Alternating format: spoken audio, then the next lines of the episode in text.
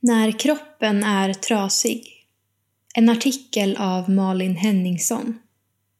Emil har fått uppleva hur det kan vara att leva med en kropp som inte riktigt fungerar. Vi möts för ett samtal om hur detta påverkat hans liv och om hur relationen till Gud både fått prövas och fördjupas mitt i kampen.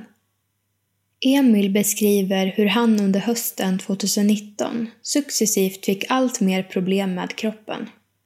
Smärtan kom inte plötsligt utan smygande, berättar Emil. Först var det högerknät som gjorde ont.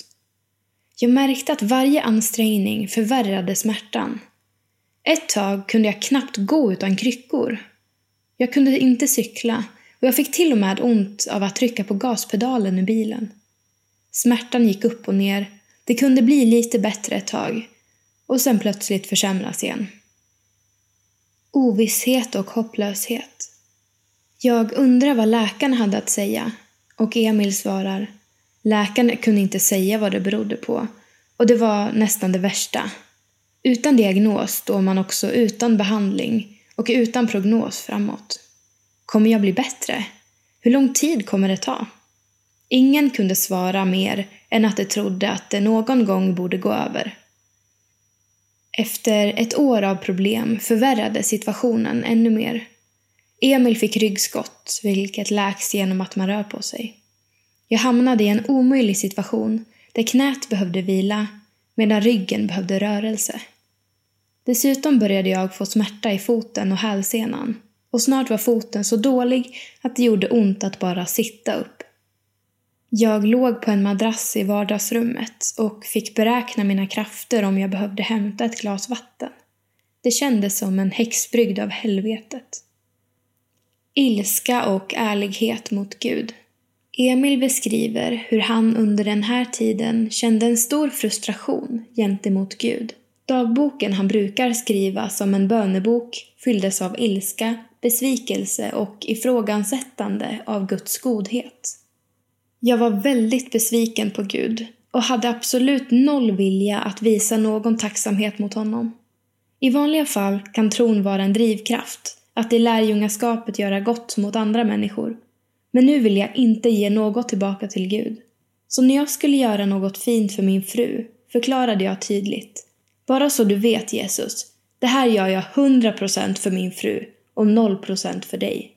Senare insåg Emil det paradoxala i den bönen. När jag ville ge 0% av mig själv till Gud så gav jag ändå precis allt. För jag kom ändå till Gud med ett ärligt hjärta och uttryckte allt jag hade inom mig.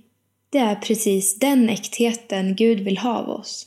Mycket mer än en fint formulerad bön som vi inte menar, säger Emil. Bärkraft genom mörkret.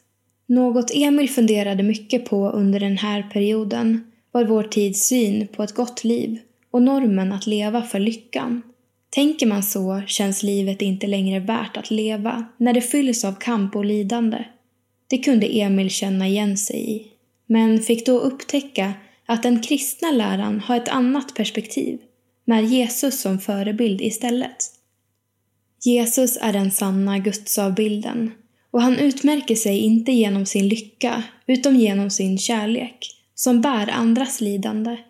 Det är så smärtsamt att Jesus ber om att få slippa, men i kärlek gör han det ändå.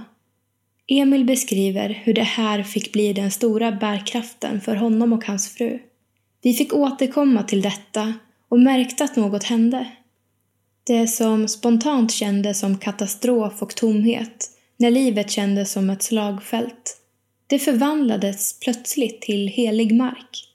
Lyckan var inte det som präglade våra liv, men frånvaron av lyckan gav oss en möjlighet att verkligen bära korset för varandra. Vändningen. Nästan två år efter att problemen kom började det sakta vända för Emil. Det var inget dramatiskt som hände, men det är ändå intressant att det började vända efter att jag haft en bönestund med en vän. Det var en fin bönestund och även om helanden nämndes var det inte i fokus under bönen. Efter ett par dagar märkte han att rörelse inte gav en direkt försämring utan faktiskt kunde hjälpa lite. Det senaste året har kroppen successivt klarat mer och mer.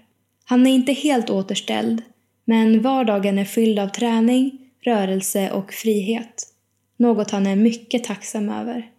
Jag är väldigt glad över att jag mår bättre nu.